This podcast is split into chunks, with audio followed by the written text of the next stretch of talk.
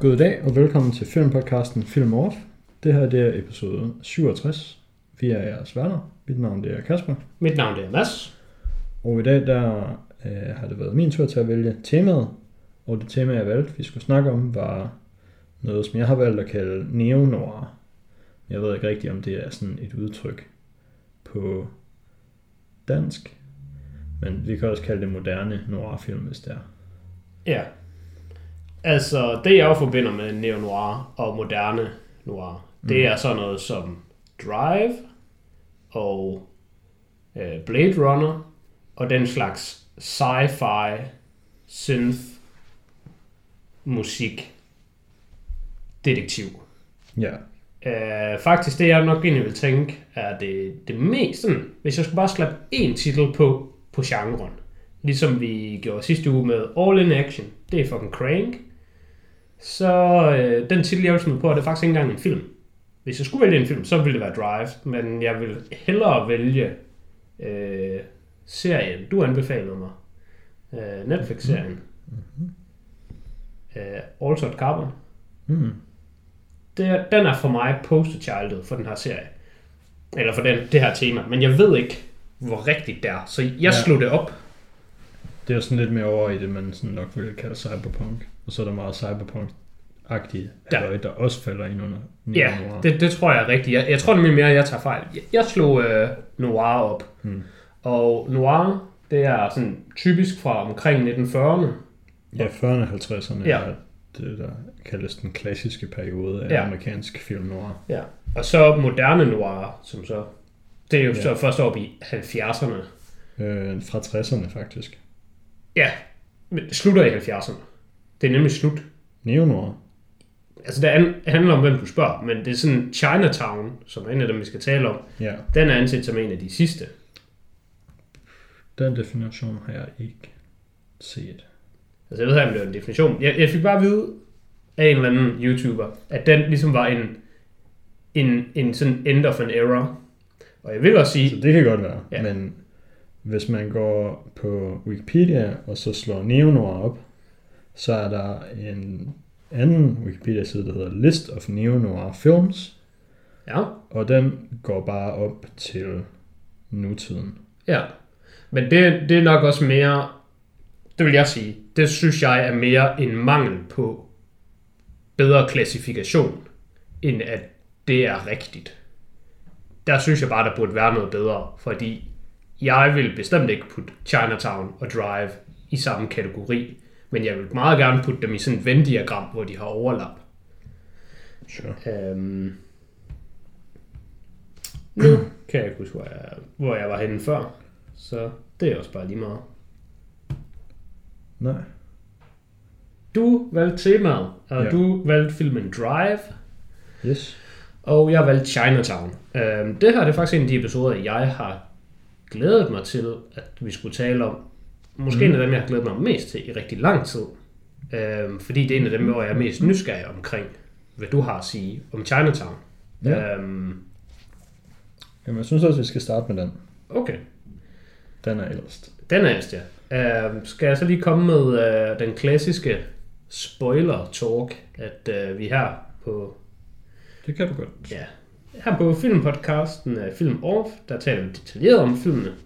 Hvilket vil sige, at spoilers kan forekomme. Mm. Og i denne episode, der vil jeg sige, at for Chinatown, der er der spoilers, som vil ændre ens oplevelse af filmen. Jeg skulle Ja. til at sige for hver. Det er jo ikke sikkert, det gør det. Det er jo subjektivt. Men det vil i hvert fald ændre ens opfattelse.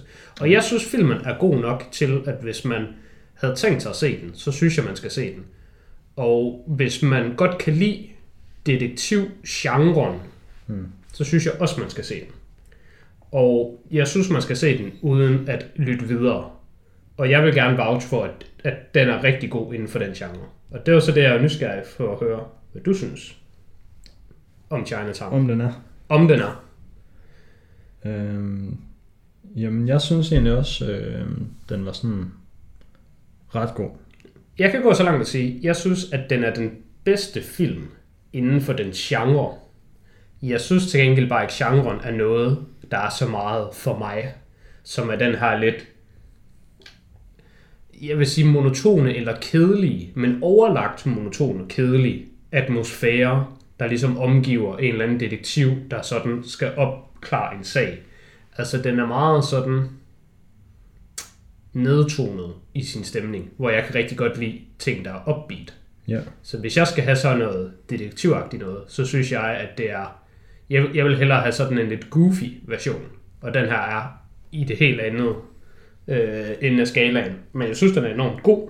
Mm. Det er bare ikke lige personligt godt for mig. Men det er derfor, det er ikke så tit, jeg anbefaler 7 ud af 10 film. Men jeg har givet den 7 ud af 10. Mm. Men jeg synes, hvis man ved, den har genre noget for en, så er den meget bedre end det. Ja. Normalt så kan man jo det til sidst, men nu er det bare... Når der er så meget spoilers, så synes jeg, folk skal have den nu. Ja. Øhm, skal vi have, hvad den handler om? Ja, det kan du godt få lov til at sige. Sådan lidt.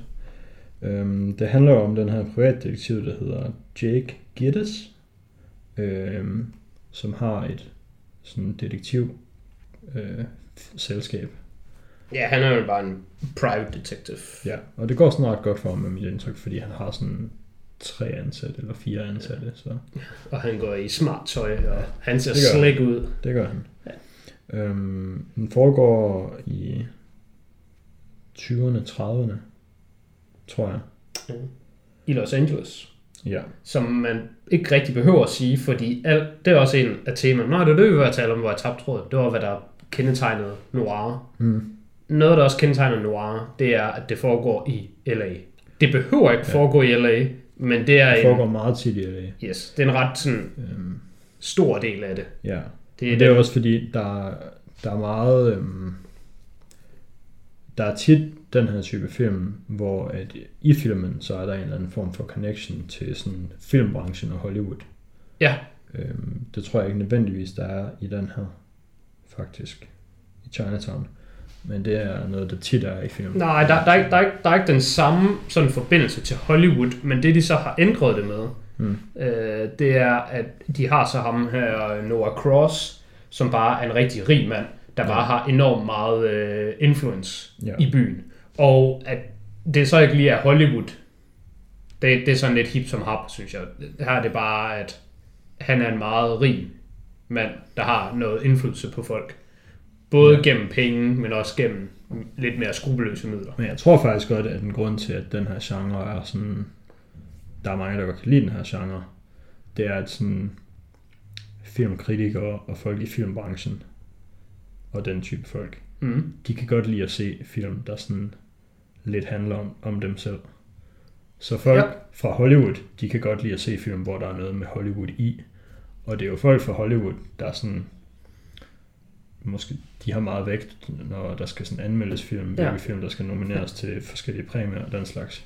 Jeg tror faktisk ikke, det var det, du skulle til at sige, men det, er- det er også en god pointe. Det, jeg tror, du skulle til at nævne, det er, at sådan filmkritikere og den slags, øh, de kan også rigtig godt lide film, der er sådan lidt dystre og realistiske, og faktisk ja. ender dårligt. Og det er også et kendetegn for noir-genren, det er, at der er ikke nødvendigvis den der lykkelige øh, afslutning. Der er der nogle gange, men den kan godt nogle gange bare ende ud i, at måske var det hele skulle bare all for nothing, eller uanset hvor meget du gør, så er du bare et lille individ i et kæmpestort spil, og sådan mm. også den brede masse må et eller andet sted bare sådan affinde sig med, hvad de rige gør. Ja. Um, sådan, Øhm, men i hvert fald i den her film, så bliver Jake Gittes, som er hovedpersonen, han bliver hyret til at opklare en sag, hvor der er en dame, der tror, at hendes mand er utro. Og øhm, sådan meget tidligt i filmen, så finder man ud af, at hende, der har hyret ham til det, det er ikke den mands rigtige kone. Og så der er sådan ligesom gang i sagen, så får han fat i hende, og så skal de finde ud af, hvorfor han overhovedet blevet hyret til det her job i første omgang, og så går den egentlig bare derfra. ja, det, det er også, vil jeg sige, øh, et rigtig stort tema ved noir. Det er, at der er en sag, der foregår, Mm. Men den sag, den, det, det er ikke den, der er den vigtige. Det er mere sådan, hvordan den hænger sammen med noget andet, og så hænger den sammen med noget tredje. Det er mere sådan den her forbindelse, røde tråd, der er gennem hele filmen, hvor at en masse ting, der sådan Mm. til syneladende ikke hænger sammen, de ja. ender ud med at hænge sammen. Vi snakkede meget om det i vores Ja, The Nice The Guys. Nice Guys Ja. eller Kiss Bang Bang episode Ja. faktisk. Som jeg også vil klassificere som neo-noir. Ja. Okay, Enig. godt nok. Øhm, Så er vi enige inde på den der liste på Wikipedia, og der stod der også for eksempel øh, The Kid Detective som en. Ja, um, det var faktisk den, jeg havde i tankerne, øh, da jeg netop sagde, at Chinatown er bare ikke min type. Fordi jeg synes, Chinatown er en bedre film end Kid Detective, og jeg vil forvente, at flere vil kunne lide Chinatown mere end Kid Detective. Men jeg kan bedre lide The Kid Detective, fordi den er lidt sjovere og lidt mere upbeat. Ja. Øhm, hovedpersonen i den her film, Det er min dreng, Jake Gillis, er spillet af Jack Nicholson. og det er også sgu derfor, jeg så filmen. Det kan så godt indrømme. Jeg Ja. elsker sgu Jack Nicholson. Han er så nice. Det kan jeg godt forstå. Øh, altså, jeg kan ikke forstå, at du elsker ham, men jeg kan godt forstå, at øh, du så den her. Fordi jeg ved, at du elsker ham. Øh, men jeg vil sige, jeg tror måske, det er den film, jeg har set med ham, hvor jeg bedst kunne lide ham i. Jamen, det, det kunne jeg også godt tro, fordi den her, den er han, det er en af hans, det er nok hans bedste film, hvor han ikke spiller, altså Jack Nicholson, det der jo er det vilde ved ham, det er, at øh, hvis man nu sammenligner ham med Tom Cruise, fordi skuddet til Tom, Tom Cruise, han kan kun spille Tom Cruise. Tom Cruise i film, det er Tom Cruise i film. Jack Nicholson, han er også Jack Nicholson, men der er to Jack Nicholson, så han har to lag, det er det vilde. Du kan få over the top Jack Nicholson, som i sådan noget i The Departed, eller du kan, eller du kan få en meget reserveret, tilbageholdende Jack Nicholson. Mm. Og det er det, han er i Chinatown. Jeg kan så lide ham. Han har også lidt sådan et par crazy udbrud, men han er ikke bare crazy hele tiden. Nej. Altså, hans øjenbryn, de, de er ikke limet fast og i, i toppen af hans pande 24-7. Nej. Jeg kan nok bedre lide ham i The Departed, men det er jo ikke en film med Jack Nicholson. Det er en film, hvor Jack Nicholson er med i. Ikke, hvis du spørger mig. Det bedste ved The Departed, det er Jack Nicholson. Ja. Bold claim. Ja. Ja, og jeg ved folk, de, de vil sgu nok sige, det er ham der er Marky Mark, fordi han har hans fucking seje fede scene. Men øh, Både Mark Wahlberg og, hvad er det? han er det? Alec Baldwin? Alec Baldwin, de har nogle sindssygt gode De har, nogle, de har nogle gode one-liners, men fucking der, hvor Jack Nicholson han lige laver sig om til en rotte, bare lige sådan fucking morfer hans hoved om til en rotte i sådan et halvt sekund. Det, det tager sgu fucking guldet hver gang. Uh, ja, så Jack Nicholson der er med, og så ellers så, altså der er jo andre, der er værd at nævne på navn, men sådan, det er sgu ikke helt. Altså, Ja, det ville der sikkert være, hvis vi levede Der ham- i 1974. Ja, altså, der, der er ham, der spiller Noah Cross, som hedder John Huston. Han er en af sådan godfatherne, eller grandfather, eller sådan noget hedder, til noir-genren. Han er selv filminstruktør, og har instrueret en masse af de sådan... Det kan sige, han har selvfølgelig instrueret 44 film. Ja, han, han er sådan kendt for at have, have instrueret rigtig mange af sådan de store, originale noir-film. Klassik, klassikerne. Jeg kender ikke nogen af dem. Jeg ved bare, jeg ved bare hvad, hvad jeg så i, i nogle andre reviews. Men jeg synes også, han er god heri. Jeg synes, hele castet er sådan rimelig solidt. Lige med undtagelse af... Det må være Faye Dunaway, hende der spiller øh, konen, eller hvad man skal kalde hende. Ja, Men det er bare fordi, hun minder mig om hende kvinden fra Sunset Boulevard, som vist også er en noir-film, og den, øh, den synes jeg ikke er særlig god, og jeg synes kvinden, der er i, er rimelig lam, og mm. hun minder mig om hende, hvilket jeg er sikker på er overlagt, men det, det, det er bare dårligt for mig, og sikkert rigtig godt for mange andre. Det er sikkert godt for sådan nogen, der bare synes, at Sunset Boulevard er forresten en af de bedste film nogensinde, Kasper. Så at minde om, et, wow, piu, pa, ja, pa. ja. Oh, vi glemte helt at sige i starten. Hvad så? Chinatown. Det er faktisk den bedste film nogensinde lavet. Mm. Eller det er løgn, men det er det bedste screenplay nogensinde lavet. Nå. Kom du også forbi det i din research? Nej. Jeg hørte det sådan 5-6 forskellige steder. Det er, det er meget standard velset anerkendt, at Chinatown det er det bedste original screenplay of all time. Hvordan kvantificerer man det?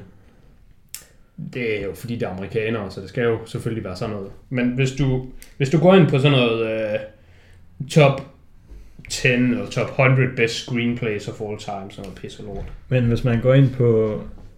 Hvis man bare går ind på top 250 bedste film nogensinde, hvor er den her film så? Er den der? Uh, ja, Okay. Chinatown, den er 154. Okay, er de første 153 film så ikke originale screenplays, eller hvad? Øh, nogle af dem er i hvert fald ikke, men jeg kan se, hvad du mener. Men IMDB er jo også crowdsourced. Og ja. altså, vi kan jo bare lige tage lidt skud tilbage til forrige episode med Justice League Snyder Cut. Det var altså i top 100 bedste film of all time. Men der er recency bias. Ja, ja. Og jeg ved ikke, om den stadigvæk er det, men det er bare, den den er 167, så det er bare for at sige, jeg giver altså en skid for IMDb's top 250. Oh, nej. Jeg giver heller ikke en skid for, hvad sådan nogle amerikanske øh, reviewers siger. Jeg giver kun en skid for, hvad jeg selv synes. Mm. Og jeg, jeg synes ikke, at den er det bedste screenplay of all time.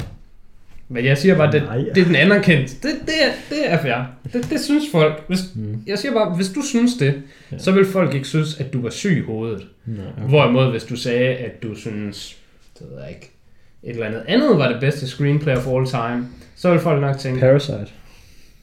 Øhm, den, den, den vil folk nok heller tænke, du var syg i hovedet for synes. Men altså, du kunne godt bare synes et eller andet, der var sådan en, en non-starter. Sure. Og det er Chinatown ikke. Det vil sige Drive er. Drive er en non-starter. Jeg kan ikke putte Drive i best original screenplay of all time. Nej, kan man nok ikke. Det kan man altså ikke. Men er pissegod. Mm.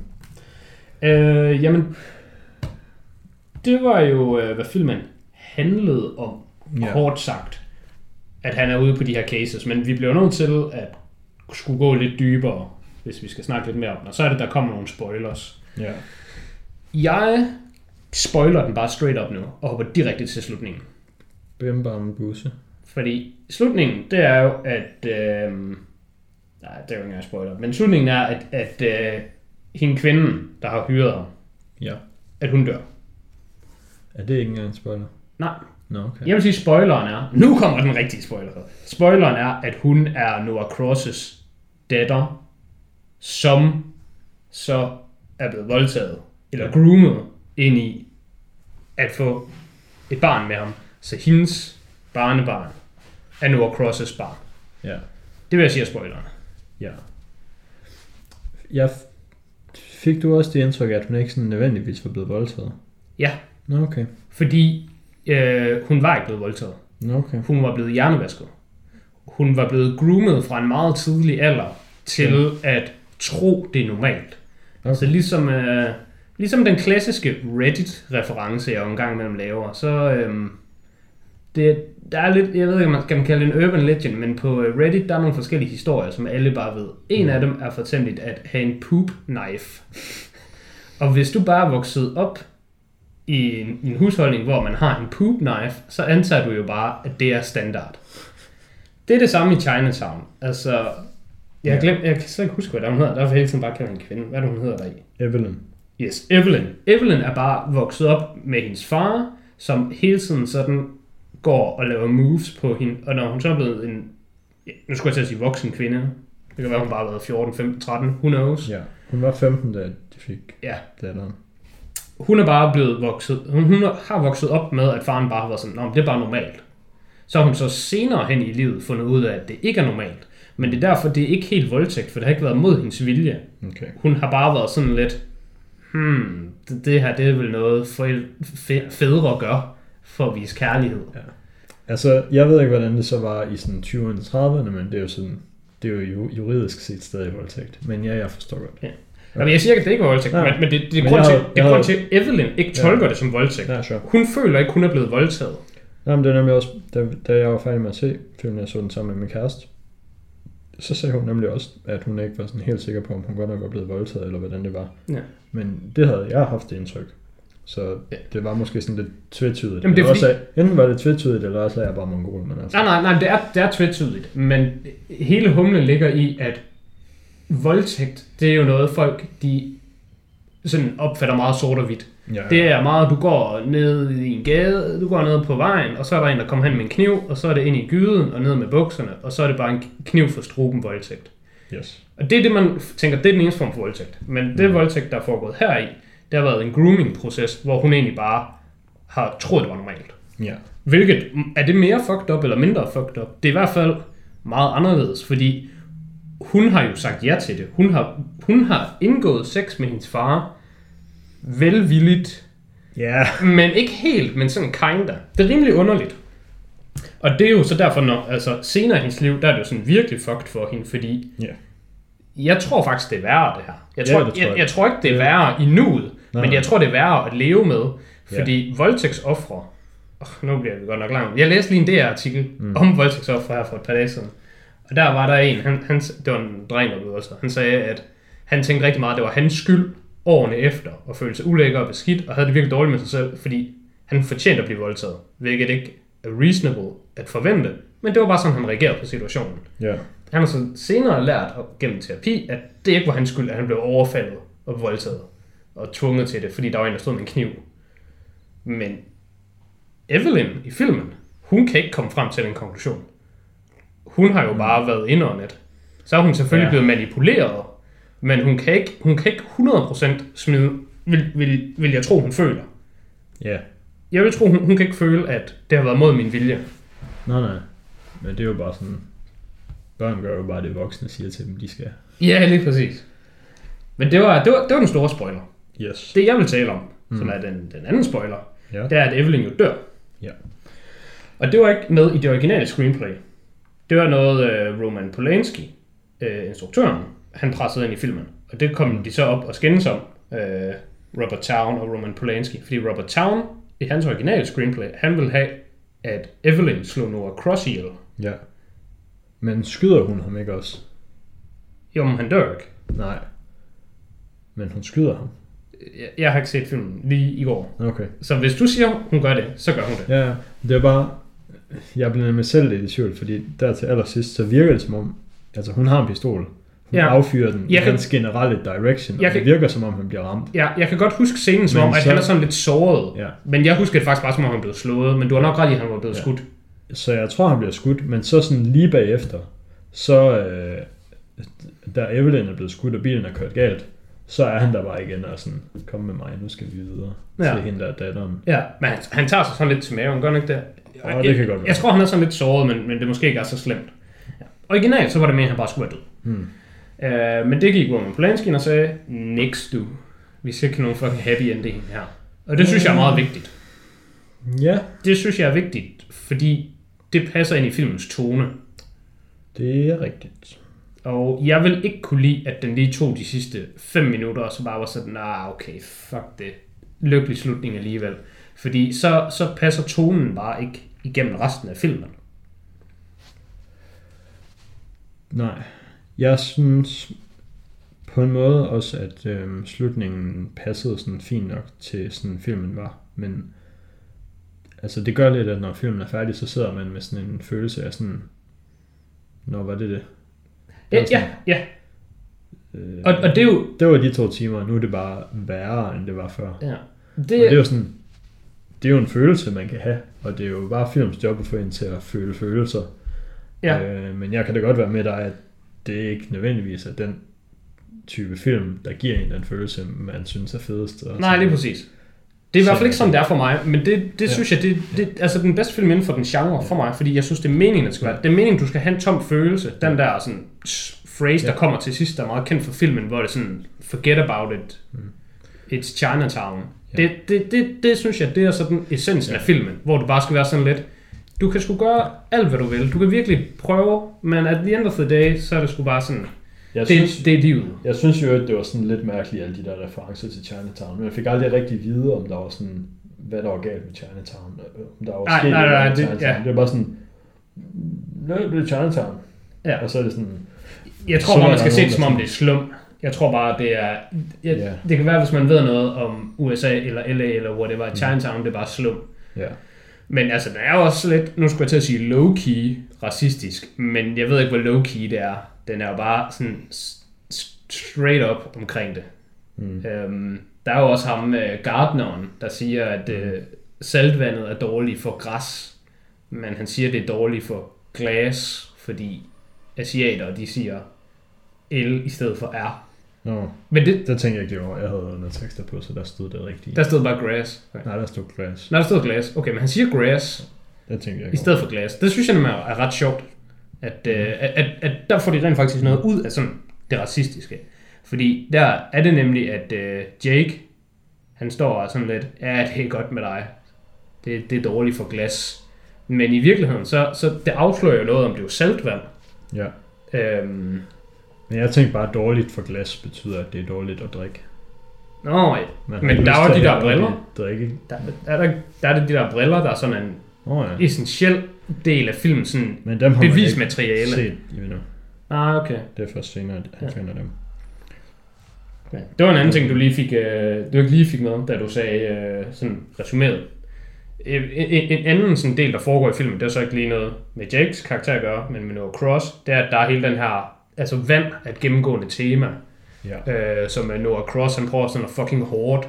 Han, Ja. bare fucking, han stjæler alt vandet, sådan der er nogle øh, farmers, der ikke har noget vand, og så kan han købe deres land. Ja, jeg synes, alt det her med, at der sådan er noget med byens vandsupply, og der er tørke og sådan noget, det øhm, tilføjer også meget til sådan atmosfæren i filmen, som jeg synes er en meget vigtig del for sådan en film i den her genre. Men jeg synes, at atmosfæren er alt for sådan en film. Ja. Jeg synes, det, det er stort set det eneste, du går ind til filmen for. På en måde synes jeg nærmest, man kan sige, at øhm, sådan Los Angeles i den her film er sådan en ekstra karakter i filmen. Hvor sådan, Ja, Så. ja. den, den har ikke følelser nødvendigvis, men man kan sådan se, at der sådan, Der, der, er en, Der der, er en form for, der er en form for karakterudvikling, Ja. hvor byen er karakter. ja, og der kan sådan ske ting for den. Ja, lige præcis. For at komme tilbage til slutningen, så øhm, udover at den sådan passer godt i filmen, så havde jeg det sådan lidt underligt med at se den, givet at jeg vidste, at Roman Polanski er instruktøren af den her film. Ja. Fordi øh, tre år efter den her film udkom, der blev han øh, anholdt og sigtet for voldtægt af en mindreårig, øh, som er en sag, han også har erklæret sig skyldig i. Øh, og så fandt han ud af, at den dommer i sagen ville give ham en større straf, end han havde forventet.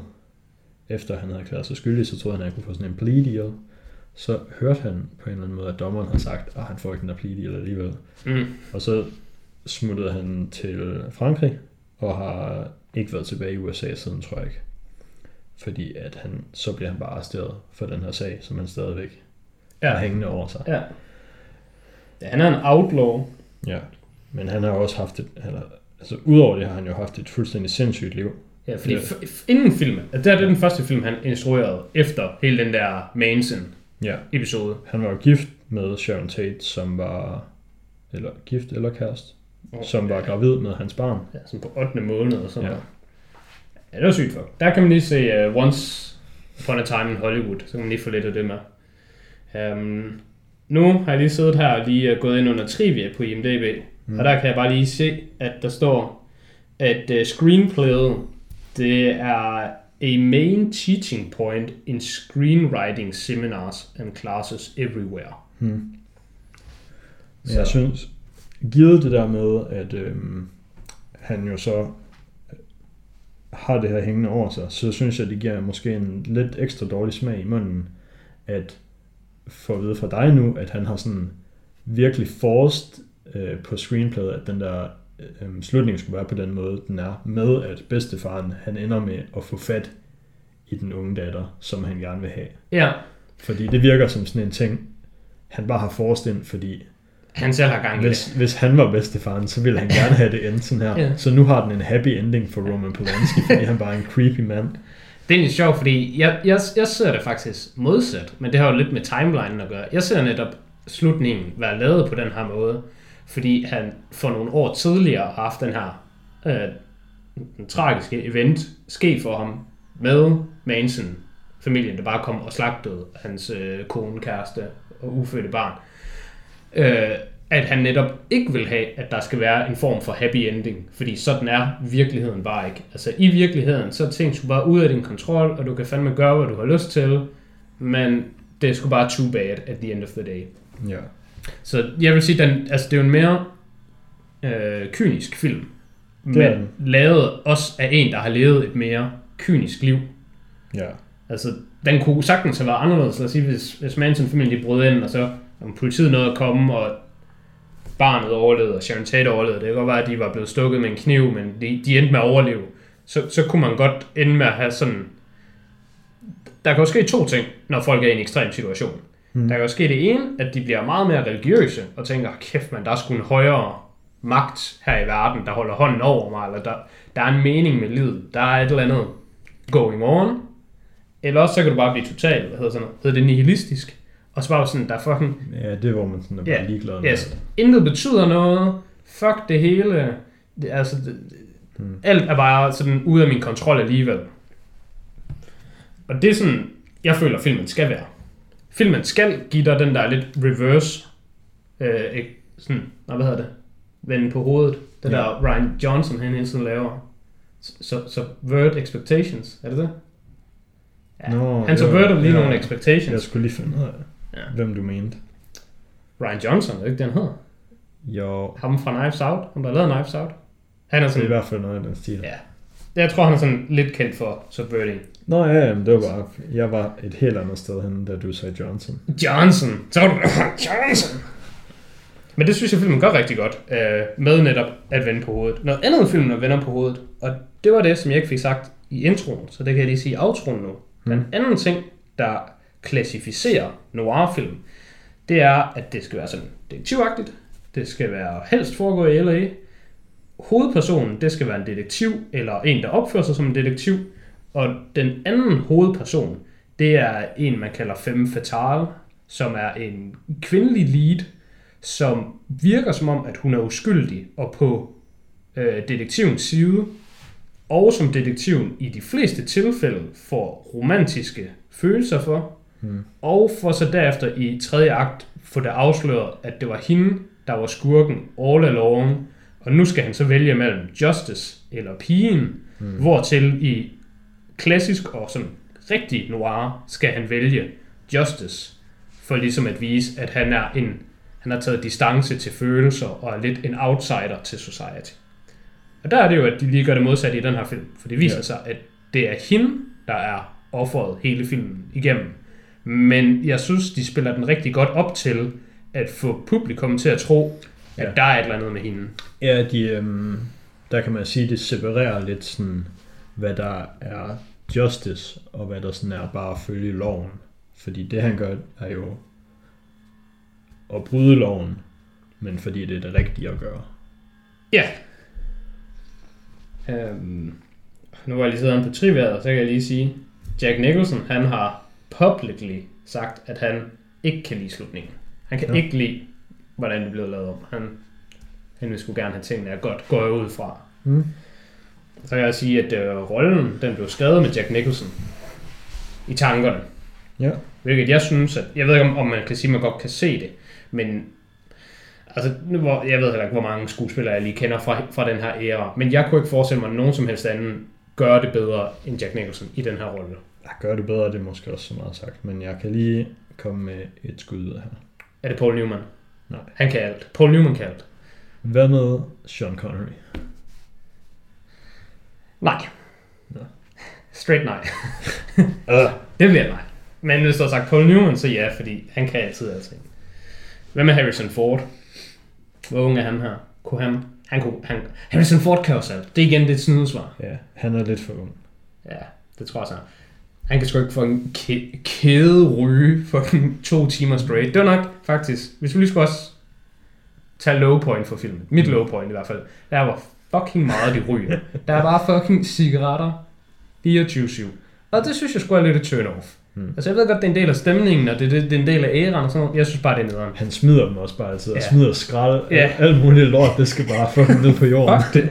Og det, det, altså, jeg ved godt, det er bare en film, men jeg synes sgu, det er nederen alligevel.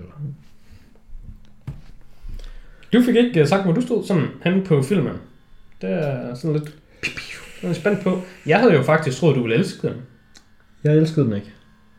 Og var det fordi Roman Polanski, instruktøren, han er lidt et svin? Altså det... Fordi det synes jeg ikke er fair. Nej, Jeg synes ikke, det er fair at holde sådan noget op mod film. Fordi så synes jeg også, så skal det også gå den anden vej, og det, og det ved jeg, vi er enige om. Mm. Du vil jo ikke sige, at, øh, at Avatar, den bedste film nogensinde lavet, hvis James Cameron han donerede fucking hele, bare en milliard til et eller andet øh, sådan charity event. Fordi hvis, Nej. hvis dårlige ting skal trække ned, hvis, hvis personlige dårlige ting skal trække ned, så skal personlige gode ting vel også trække op. Ja. Og, og så kan du ikke bare købe dig til, at det er den bedste film nogensinde, bare ved at donere penge. Nej, nej, men altså, det farvede jo bare mit indtryk af slutningen, mens jeg så den. Ja. Og det er der jo ikke noget at gøre ved. Men øh, jeg tror, min filmoplevelse, den var nok også omkring 20 ud af 10. Mm, okay. Jeg havde sgu troet, du ville, øh, du ville kunne lige elske den sågar. Så det er derfor, jeg, jeg var så spændt. Ja. Jamen, øh, beklager, jeg ikke lige kunne være... Jeg tænker, det giver mening at komme med anbefalinger nu, selvom begge film er en neo-noir, fordi jeg synes altså stadig, de er så langt fra hinanden. Ja, hvis du har en, så kan du godt bare lige... Jamen, i stedet for at se Chinatown, for den har jeg set for ikke så lang tid siden, så øh, så jeg L.A. Confidential igen. Det er over 10 år siden, jeg har set den, og jeg ved, jeg har set den. Men jeg kan ikke huske noget fra den, andet end jeg kan huske, jeg ved, jeg har set den. Ja. Så jeg så den lige går. Og den, må jeg sige, den tjekker alle sådan uh, checkboxes af ved at være en neo-noir-film. Altså alt, det er bare rent textbook. Mm. Jeg synes også, det var en ret god film, mens jeg så den. Uh, den har jeg også bare givet 7 ud af 10. Men et problem, jeg har med LA Confidential, det er, at jeg synes, at det er en enormt øh, forgettable film. Jeg synes slet ikke, jeg, sådan, jeg forventer om en uge, så kan jeg ikke huske den igen. Jeg, jeg synes, ting rører ind i ens hoved, man, man ser filmen og sådan, yes, det er fint, og så bagefter, så er man færdig. Den, den er sgu sådan, den føles bare meget generisk, men altså, hvis man godt kan Ja. lide den her genre, så er den jo ekstremt god. Jeg vil, der vil være andre genrer for mig, hvor jeg vil synes, sådan en film her er fantastisk. Den Fordi har jeg givet 8 ud af 10, kan jeg se. jeg synes, den virker sådan lidt som en kombination af en, af en, af en kedelig The Departed og en actionfilm, der sådan ikke er quite action. Hmm. Men Russell Crowe og Guy Pearce, der er i din fucking god duo. Så det er nok det, der har trukket op for dig, Kås. Ja. Det er den ene. Jeg vil, jeg vil anbefale, hvis man kan lide Chinatown. Og den anden, det er uh, The Long Goodbye, tror jeg, den hedder. Eller hedder den The Long Goodbye? Ej, Long Kiss. Long Kiss Goodbye. Hvad fanden er den hedder? Kiss Du ser bare Goodbye. kombinationer af ordene. Ja, mm, altså hvis man ved noget om neo-noir, så ved man præcis, hvad jeg mener. Fordi den er anset som den anden bedste neo-noir-film nogensinde. Der er der bare hedder The Long Goodbye Jamen, så er det den. fra 73. Yes. Så er det den. The, the Long Goodbye. Yes, det er den. Det er den, jeg mener. Den vil jeg også anbefale. Nothing says goodbye like a bullet. Ja. Um, den synes jeg også var ret god. Den er med Monikas far fra Friends, hvilket man overhovedet ikke kan fucking se. Altså, han, jeg kender godt den her skuespiller, Elliot Gould. Jeg kender ham som Monikas far, og jeg kender ham fra Oceans 11. Og så har jeg så set ham i, hvad hedder det, uh, i uh, The Long Goodbye, og der tænkte jeg, wow, han er ret fed, ham der hovedpersonen, så gik jeg ind og slog ham op, og så fandt jeg både, at det var Monikas far, og det, det kan jeg slet ikke fat op i min hjerne. Monica fra Friends, vil jeg Mm. mærke. Men den synes jeg også er rigtig god, hvis man kan lide den her genre. Og den sidste, jeg vil øh, nævne, det er Bullet med Steve McQueen, som jeg ikke synes er særlig god, selvom man kan lide den her genre. Den er sgu sådan lidt whatever.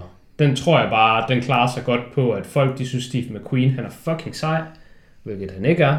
Han er bare en dårlig Paul Newman. Og så er der sådan en mega sej actionsekvens der i, hvor de kører fucking biler i 10 minutter, eller sådan rundt omkring i LA, og, og op og ned af gaden, og der, de kører meget hurtigt over en bakke, så de letter. Det det er en meget ikonisk scene, og altså noget giver jeg sgu ikke en skid for. Og det, fuck det. Men det er åbenbart et sindssygt stunt fra dengang. Det er jo ligegyldigt. Det er ligesom øh, i øh, Blues Brothers filmene. Og dem har, den har jeg ikke set, fordi den, dem ved jeg, jeg ikke skal bede om. Der er også nogle sindssyge loller om car chases, hvor der var sådan 100 biler, der kører rundt og crasher og flyver rundt over det hele. Jeg forestiller mig, at det ikke er en film for mig, så den har jeg lavet være med at se. Um, Nå, skal vi tage Drive? yes. Det var mit valg for en sådan øhm, lidt mere neo, neo-noir film. Den Ja. er helt, helt moderne. Den Ja. er fra 2011. Den er instrueret af Nicolas Winding Refn, hvis vi lige skal have den danske vinkel. Vi skal have en dansk vinkel. Det skal vi. Øhm, og har Ryan Gosling og Carey Mulligan i hovedrollerne, og Bryan Cranston og Oscar Isaac er også med. Ron Perlman. Og Ron Perlman, ja. Eller hvad fanden er det, han hedder? Ham superhelten, han er. Fordi han hedder... Hellboy. Ja. Ron, Ron Perlman, han hedder ikke Ron Perlman. Han hedder Hellboy. Noget, jeg var ret uh, imponeret over, ved at, at, at, overrasket og imponeret, da jeg så filmen, det var, hvor fucking stacked castet er. Der var jeg sådan helt, holy shit, det er da jo nok nuts, det her. Og øh, Ja. det, det kunne jeg sgu ikke huske. Da jeg tænkte tilbage på øh, Drive, den så jeg i 11, dengang den udkom, så det er jo også små 10 år siden. Øhm, der, der, der er det eneste, jeg kan huske fra den. Det er sgu bare, det er den der film med Ryan Gosling. Øhm, hvilket det jo er. Mm. Men øh, jeg var virkelig overrasket over at se, Brian Cranston der og Oscar Isaac, de er sgu fede. Ja. Karen Mulligan er med i Oscar-nomineret The Dick. Promising Young Woman. Nå ja, er han ikke også med i The Dick? Jo. Ja. Og så er der hende den rødhårede, og det er ikke hende fra Mad Men og sådan noget. Jo, Eller er det bare fordi... Christina Hendricks. De er, ja, ja, bare, Hende, er- hun er også en, folk ved, hvem er. ja. Hun har i hvert fald store bryster i Mad Men. Ja. Det, Og i virkeligheden. Øj, ah, okay, det er rimelig sygt, må man sige. Uh, ja. Skal jeg tage Drive, nu hvor du uh, tog den anden? Ja. Jamen, uh, Ryan Gosling, som hedder Driver, eller hvad han nu end hedder. The Driver. Yes. Han uh, er en uh, stuntman på Hollywood-film. Der har vi lige Hollywood-vinklen. Yes. Uh, sådan som deltid, og så ellers den anden del af hans tid, den går med, at han arbejder i sådan en uh, ja, bilmekaniker. Men det er ikke sådan ordinær bilmekaniker. Helt. Det, det, det virker til, at det er sådan lidt for, Det er sådan, sådan for venner, på- eller sådan... når man går ind på Discovery Channel, og så der er et af de der bilprogrammer, West Coast uh, Hustlers, yeah. et eller andet bilprogrammer på, så er det sådan en shop, han har. Ja, det er sådan en shop, han er for. Hvilket er sådan lidt underligt, fordi hans nabo kommer alligevel derhen og skal have fikset bilen, uden at hun ved, at han arbejder der. Så det er ikke, fordi han er vinklen inden der. Det er bare sådan lidt tilfældigt. Ah, det ved hun godt, tror jeg. Ved hun godt det? Ja. Nej, jeg husker det var som om, det var sådan, hey, wow. ja Small world. Nej, jeg tror godt, hun ved det. Fordi Ja. ja. det er efter, at han har været inde og handle, og han kommer ud, og så er hendes bil i stykker, og så hjælper han hende med over. Nå, det er sådan der. Og så kører han hende hjem, og så kommer hun over dagen efter. Ah, yes, det er sådan Så der. Man har ikke fået det at vide, at han har sagt det til hende. Men man kan forestille sig, at hun ved det, fordi han lige har fikset hendes bil og kørt hende hjem. Jamen, du har ret. Ja. Jamen, du har ret. Øh, men det er jo så hans øh, to øh, deltidsarbejde. Udover at han lige har tredje, og det er, at han så er øh, getaway driver, for når der er sådan bankrøverier eller barrøverier. Bare, han er bare en getaway driver. Skal du, skal, du, skal du ud til lufthavnen på 5 minutter, eller skal du væk fra en bank på 5 minutter, så er det Ryan Gosling, du skal have fat i. Yes. Og øh, han arbejder egentlig alene. Han har ikke noget crew, han er bare freelance inden for den her sådan kriminelle Ja. øh, hvad hedder sådan noget, underworld, hvor at folk egentlig bare hyrer ham til, nu skal vi bruge dig. ja. Folk kender ham, de ved, at han er god. Ja, så kommer han lige med ind der. Og omvendt, så kender han jo så også folk. Og så ellers så han er nabo til øh, Carrie Mulligan, og hendes mand sidder i fængsel. Og de har et barn sammen, manden der er i fængsel, og naboen, men nu kommer øh, Oscar Isaac så ud, og han har sgu lidt i problemer, fordi han skylder, han skylder lige 2.000 dollars, men de der 2.000 dollars, han skylder, der var forresten 8.000. Forresten sagde 8.000, det var vist 12.000. Det blev bare mere og mere, han fucking skyldte. Der var sgu nogle vilde renter på. Og så er Ryan Gosling, han er sådan lidt, han er rigtig homie. Han kan godt lide hans nabo og naboens barn. Så han er sådan, ved du hvad, jeg fucking hjælper jer med, vi røver en bank, og så får jeg alle pengene, og så er I ude, og så er det helt fedt. Og så er det så egentlig der, hvor filmen sådan, det er ikke fordi filmen starter der, men der tager den så et nyt skift, fordi de røver banken, og så finder de så ud af, at i stedet for at have røvet banken, så har de røvet en eller anden gangstermob, der Ja. har sådan sat penge ind i banken. Ja. Nej, men det er bare sådan en pornshop. De Nå, det er, en, det, det er en pornshop, ja. Ja. Og, og, og det bliver ikke meldt til nogen, at det er blevet røvet. Der, der, det, det, politiet skal ikke ind over det her. Mm. Så de har ikke politiet efter sig, som man jo normalt har, når man har begået røveri. Til gengæld så har de noget mafia. Og de har sådan lidt dobbelt mafia efter sig, fordi det egentlig krydser med, der var nogen, der vidste noget og satte hinanden op. Så nu er det hele bare fucking rullet sammen i en spaghettibold og fucked. Og det er jo sådan lidt det, jeg vil sige, at det mm, sådan neo-noir-vinklen på, at det hele hænger sammen. Ja. Men på Og han, sådan... er, han bliver sådan involveret i en sag, og skal sådan lidt prøve at hitte ud af det. Ja, men, Mm. men det er ikke så straightforward, som den måde, jeg lige forklarede det på. Nej. Ja. Vil du tilføje noget til ellers? Nej, ikke sådan lige til handlingen.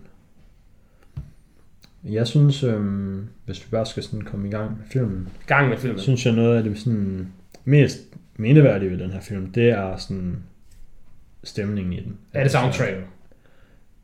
Det er med til at skabe stemningen, og jeg synes, det har været et ekstremt godt valg for den her film, at bare sådan fyre nogle sange, i stedet for at bare have sådan noget filmmusik. Ja. Jamen, det har det helt bestemt.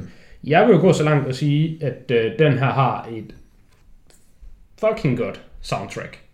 Og både med sangene, som du siger, som er en rigtig godt valg, men også bare sådan, øh, jeg har bare hørt hele soundtracket, det var lidt over en time inde på YouTube. Og altså også, åh, nu kan jeg ikke huske, hvem det er, der har lavet soundtracket. Men Cliff Martinez. Yes. Han, han laver nogle, øh, nogle, nogle fede sådan background scores, der Mm. passer rigtig godt ind i filmens stemning, som binder de sangene sammen. Altså det kan jeg bare tage nu, altså det, det synes jeg sådan er nemt at identificere for mig, sådan mit high point af filmen, det er soundtracket. Jeg synes soundtracket har sin helt egen unikke stil til sig, og den skaber en rigtig god atmosfære i filmen, som du siger. Og det synes jeg, Det er det er ligesom... Jeg synes bare, det er det, det er det for mig, der trækker filmen op i en ny liga. Ja, det er faktisk det er sjældent, at jeg sådan... Der er ikke sådan sindssygt mange film, hvor jeg sådan tænker tilbage på dem og husker, wow, den her film havde et virkelig godt soundtrack. Men det er, Ja. også, det er også lidt mere min ting. Ja. Fordi du går mere op i det visuelle. Ja, men med det sagt, så gik jeg lige ind på Cliff Martinez, og jeg kan se, at han faktisk har lavet soundtracket til andre film, hvor jeg har den holdning. Øhm, og her tænker jeg specifikt på Den of Thieves, som er sådan en Ja, den er fed. heist røverifilm Jeg kan lide med øhm, Jared Butler. Men den kan jeg huske, den synes jeg havde et sindssygt godt soundtrack også. Ja. Øhm, så det er jo... Han har også musikken til Game Night. Ikke fordi jeg kan huske Game Nights soundtracket til at være Mm. noget særligt, men jeg kan huske, at Game Night var sådan virkelig en overraskelse. Mm. The Foreigner er også god. Han har været med i nogle... Uh, War Dogs. War Dogs er også fed. Jamen, han har været med i, øh, i noget godt... Noget Han godt har, lavet, han har faktisk lavet, han har lavet musik til virkelig mange film, som jeg har set, hvor jeg ikke havde nogen øh, forventninger til den, og så endte den med at være god. Ja, jamen det, det kan jeg se lidt det samme her. Men det var også først her, jeg, jeg egentlig sådan tjekkede ham ud, og var sådan ret overrasket. Øh, så det- soundtracket, det synes jeg virkelig, det, det, det trækker filmen op i en ny liga for mig, fordi jeg synes faktisk ikke, at filmen er så god igen. Det, er ikke, det, det skal ikke lyde som om, jeg synes, den er dårlig. Jeg synes også, jeg havde sådan en, en 7 ud af 10-agtig fornemmelse med filmen, men det er jo sådan lidt, lidt under 10 år siden, jeg sidst havde set den. Men jeg kan huske, at, at, at Drive, eller ikke kan huske, jeg ved, at Drive er sådan en, folk rigtig godt kan lide, så jeg, jeg tænkte, at den var lidt under the radar, og at jeg nok, når jeg så genså den, ville synes, den var bedre. Så jeg forventede, at den skulle mm. være bedre, da jeg gik ind til den. Og jeg havde givet den 8 ud af 10 før. Mm. Så det skulle den jo være bedre end. Øhm, og det synes jeg ikke, den var. Så jeg gav den bare 8 ud af 10 igen. Mm. Men den her gang har jeg så grunden til det. Og Ja. det, det er sgu soundtracket, der lige trækker den hele vejen for mig. En anden ting, jeg så vil spørge dig om. Ja. Eller bare nogen, men nu er det dig, der sidder. Det er, jeg ved også, at det er ret populært anset eller opfattet, at Ryan Gosling har i, han er sådan lidt autistisk. Ja, Og det kunne jeg ikke sådan rigtig se. Det synes jeg sgu ikke rigtigt, han er. Ikke Nej. andet end, det kan man da godt synes, og så bare have ret. Men jeg synes ikke, at han er autistisk. altså jeg ved, at, jeg ved, at der er en af mine venner, der efter han havde set den her film, troede, at Ryan Goslings karakter var mentalt handicappet. Altså, Sådan oprigtigt troede. det eneste, der er ved det, og det synes jeg ikke sådan rigtigt, at har nok vægt bag sig til at være et godt argument, der, der er en del scener, hvor der sådan er meget stillhed, sådan trukket ud Ja, ja, ja. imellem Altså, det, er også, samtaler. det er også det, der er argumentet, det er, at han sådan bliver spurgt om noget, og bliver tiltalt, og så går der lige lidt, inden han svarer. Ja. Men det ved jeg sgu ikke. Jeg, jeg, jeg, jeg, føler- jeg kan ikke se det. Nej, jeg synes også bare, det virker som om, han er sådan lidt eftertænksom. Ja, jeg synes det, jeg synes det er en kombination af, at han nogle gange virker som om, han er, han er meget eftertænksom, men for mig der ser jeg ham mere bare som om, han er sådan, han gider bare ikke rigtig folk. Han, han, er, han, er, han er en lone wolf, Ja. og at det er lidt anstrengende eller belastende for ham, at skulle svare folk. Og det er jo en følelse, vi alle sammen, tror jeg, kan ikke genkende til. at hvis der er en eller anden, der spørger dig om et eller andet, og du bare sådan, åh, det her, åh, så skal du skulle lige have et par sekunder mm. til at samle dine tanker, fordi du, du, du, du gider sgu ikke rigtig den her situation.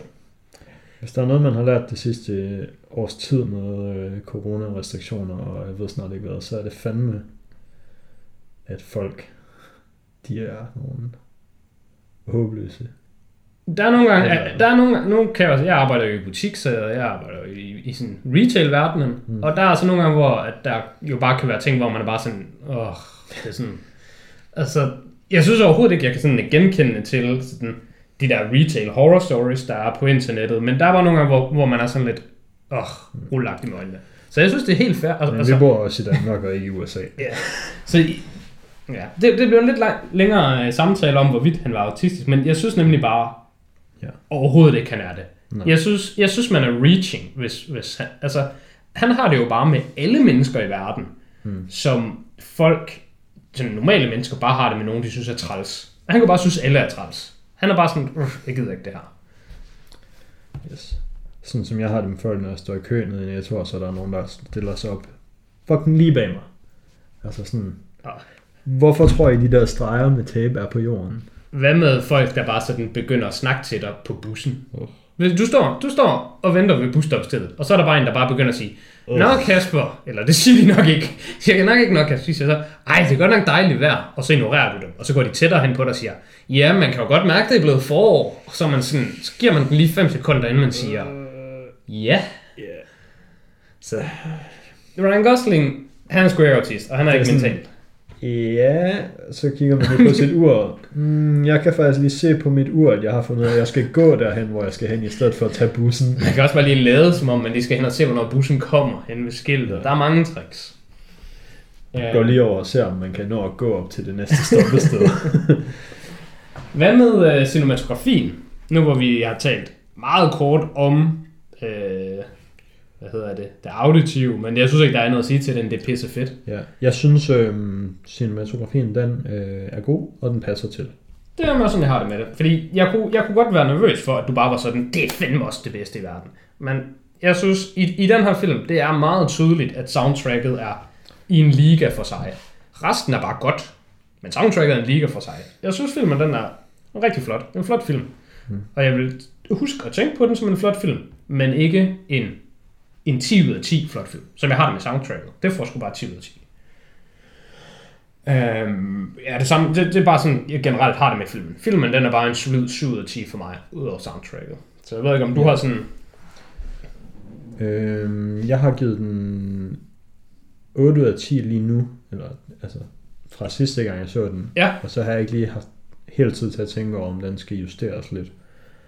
Øhm, men jeg tror egentlig ikke, det sådan er helt galt. Nej, det er også sådan, jeg har det. Jeg synes bare, den, øh, den var god at se. Ja. Noget, øhm, som den her film gør, som vi har tidligere snakket om film, og sådan virkelig været skulle skyde dem ned for at gøre, det er, at den tager sin tid med ting. Og det må den gerne, fordi den var 100 minutter. Ja, det er det, jeg skal sige. Altså, jeg synes ikke, den tager sin tid med ting. Altså, det gør den jo. Mm. Men den er, den er kort, så Ja, det er bare præcis. fint. Når en film var 100 minutter på at få hele sit budskab øh, langet over disken, så må der godt være et minut, hvor Ryan Gosling han bare kører rundt ud i byen, og der er et eller andet banging soundtrack på. Lige præcis. Men hvis filmen er tre timer, så kunne det måske godt være, at den scene ikke skulle have været med. Yes. Øhm, omvendt så er der også bare nogle gange, hvor man har nogle film, der faktisk... Jeg ved, det er ikke fordi, jeg synes, de føles korte, men der er nogle film, de er sådan, sådan hyper efficient til at få deres budskab henover. En af dem, som jeg, vi har haft, øh, nu kan jeg lige referere til to film, vi har haft i tidligere podcast-episoder, som jeg nemlig har dem på den måde med. Der er den ene, det er Ace Ventura. Den var kun sådan en time og 27 eller sådan noget. Den var under 90 minutter. Mm. Og jeg synes, efter at have set den film, der føler jeg, at jeg har fået en hel film. Og for mig er sådan en film, det er som regel omkring to timer, lidt under. Ja. Men den, den når at komme hele vejen igennem en film, og det er ikke fordi, den føles som en kort film, hvor det er sådan, Nej. der mangler noget. Den, den når bare at få alt med, og så den ekstra ting, men på virkelig kort tid. Og det er en af grunden til, at jeg også har rated den så højt, som jeg har. Jeg synes selvfølgelig, det er en god film og en sjov film, men jeg synes også, det er virkelig flot, at den er så kort, mm. men der er så meget med. Og hvis det skal være en lidt mere seriøs tonet film, så har vi også haft snakket om Searching, hvor jeg har det på samme måde. Med, ja. den, den er faktisk en virkelig kort film, men den, den føles slet ikke kort. Den føles bare, som om den har alt med, den skal have. Det Så det er sådan noget, man kan sådan have i bagtankerne, når, når vi sådan klager over film er lange. Altså, hvis- hvis en film er to timer og et kvarter, jeg har fandme set Searching, og den er 90 minutter, og den, den har bare alt med. Så Ja. ja. det kan sgu godt, det kan godt lade sig gøre, at fucking Kill Your Darlings, Zack Snyder og dit lortekot, som ikke engang er bedre end to timers kottet. Noget, jeg synes er sjovt ved øhm, den her film, det er, hvordan sådan, mit perspektiv på den har ændret sig med tiden. Øhm, I form af, at dengang jeg så den første gang, så var jeg bare en mongol, der ikke vidste, hvem nogen var. Og jeg så den bare. Og så var den sådan, den var cool, god film. Ja. Men øh, den her gang, der... Altså, der var måske nogle af skuespillerne, jeg kendte første gang også. Men den her gang, der vidste jeg sådan mere, hvem alle skuespillerne var. Og en af de ting, jeg kan huske øh, fra første gang, jeg så den, det var, at dengang øh, Standard, Oscar Isaacs karakter, kom ud af fængsel, så var jeg bare sådan, fuck, det er larmt.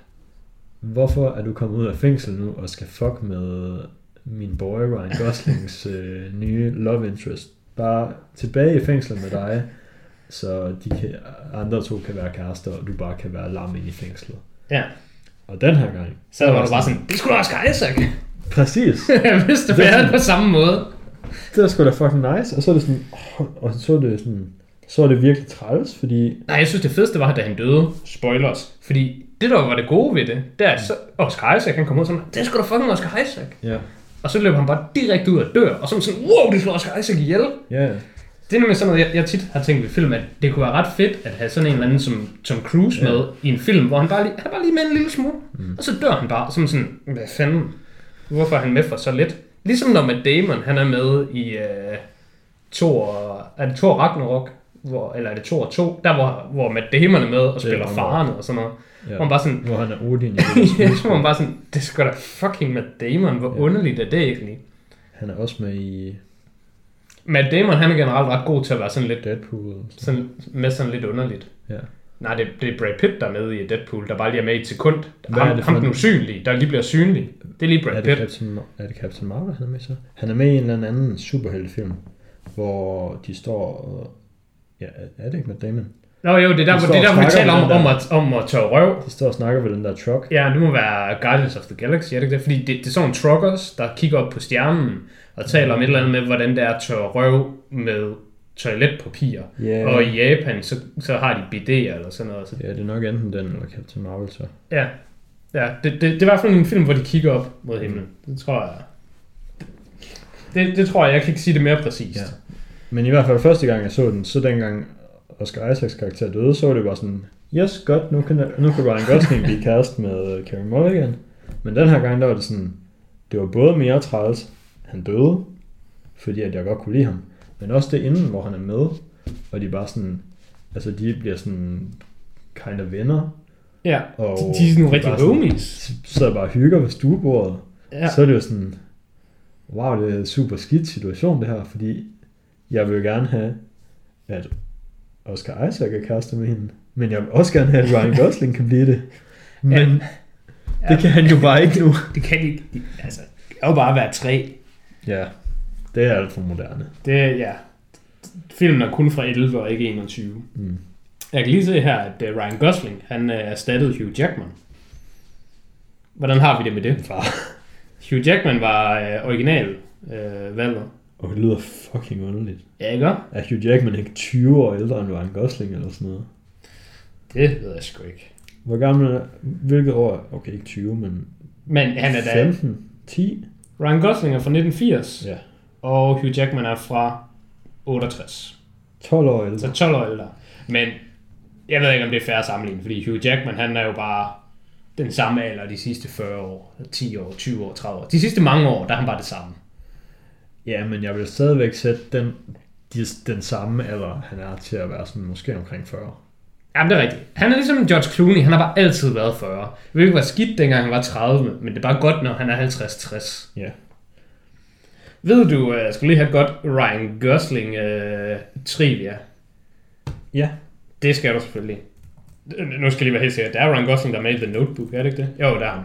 I The Notebook. Den har jeg ikke set. I The Notebook, som jo er en meget kendt, klassisk tøsefilm, og jeg ved ikke, om man skal sige, den var sådan... Den var jo nok ikke hans øh, breakthrough, men den var en rigtig stor film for ham. Der blev han castet, fordi han ikke var særlig flot. Hvordan har du det med det? Hvordan har du det med, at Ryan Gosling, han ikke er flot? Der er det der skidt med. Fordi Fordi jeg er jo ikke lige så pæn som Ryan Gosling. instruktøren castede specifikt Ryan Gosling, fordi de sagde sådan, de vil ikke have en, en, en handsome lead, male lead, mm. så det blev Ryan Gosling. Og der var jeg sådan lidt, hvad fanden, det passer overhovedet ikke.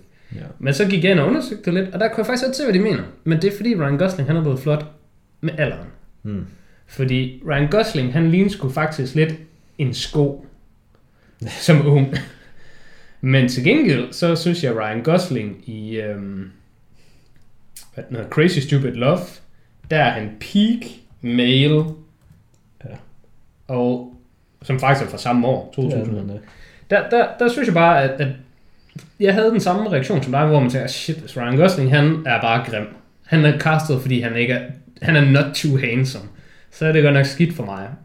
Men til gengæld, så synes jeg, at det bliver lidt motiverende, fordi det viser, at sådan en person, der kan ligne lidt en sko i hovedet som ung, kan vokse ind i at blive en flot, fuldvoksen mand.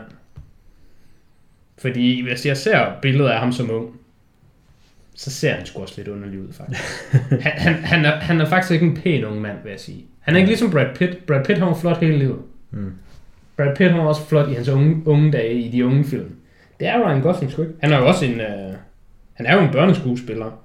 Ja, Der er han altså ikke. Han er altså ikke en flot børneskuespiller. sure. Han er grim. Det kan du godt bilde mig ind. Og jeg siger bare, hvad jeg For- synes.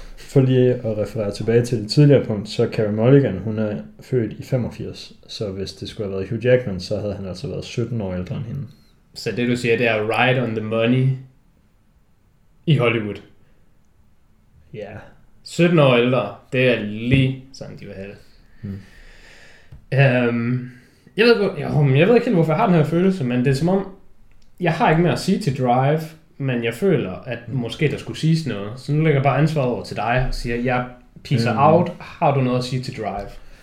Jeg er lidt nysgerrig efter, øhm, det er så ikke noget til Drive i princippet, men øh, om du har set nogle af de andre film fra? Winding Refn. Det, jeg tænkte nok, For det det, eksempel til har han to år efter den her film lavet en, der hedder Only God Forgives, hvor Ryan Gosling er med i igen.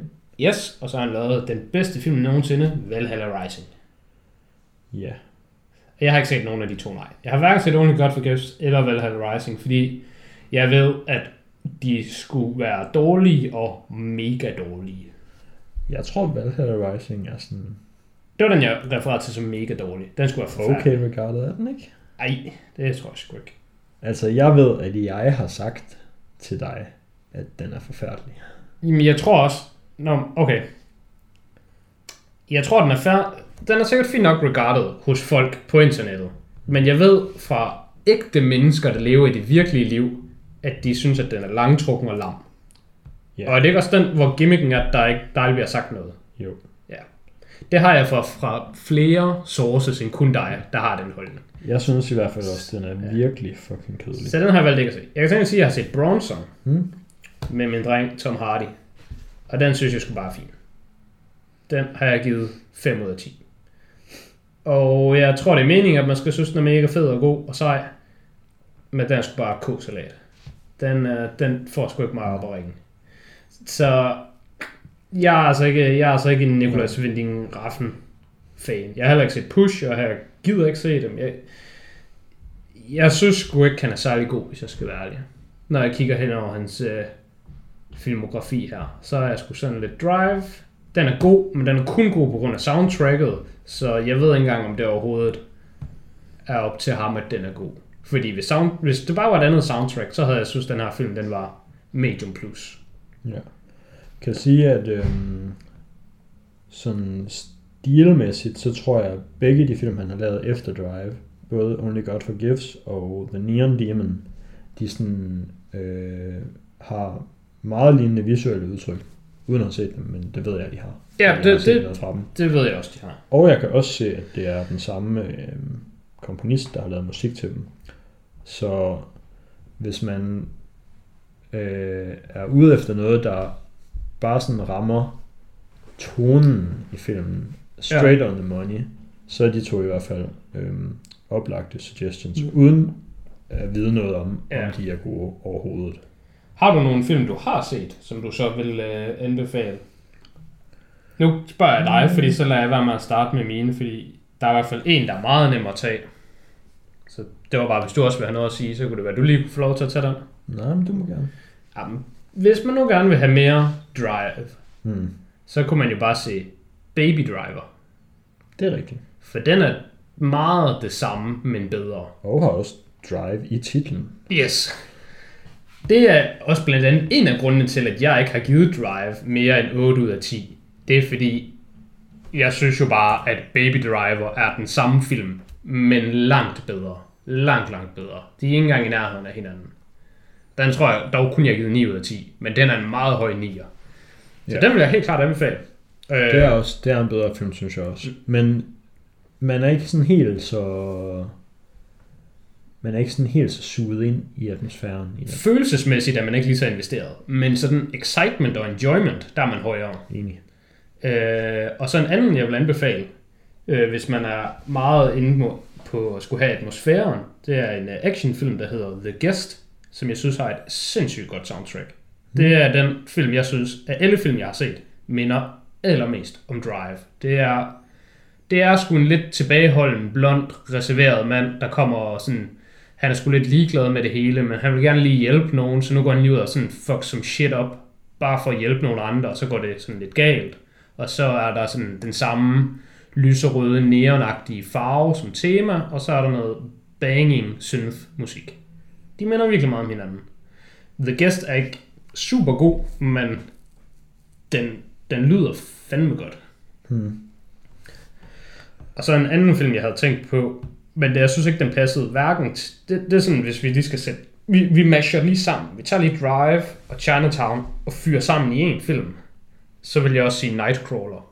Fordi jeg synes, Nightcrawler, den har tonen af Chinatown. Hmm. Men sådan lidt mere, jeg ved ikke, hvad man skal kalde det fra Drive, men sådan føles mere moderne vel bare, fordi det er ja. den.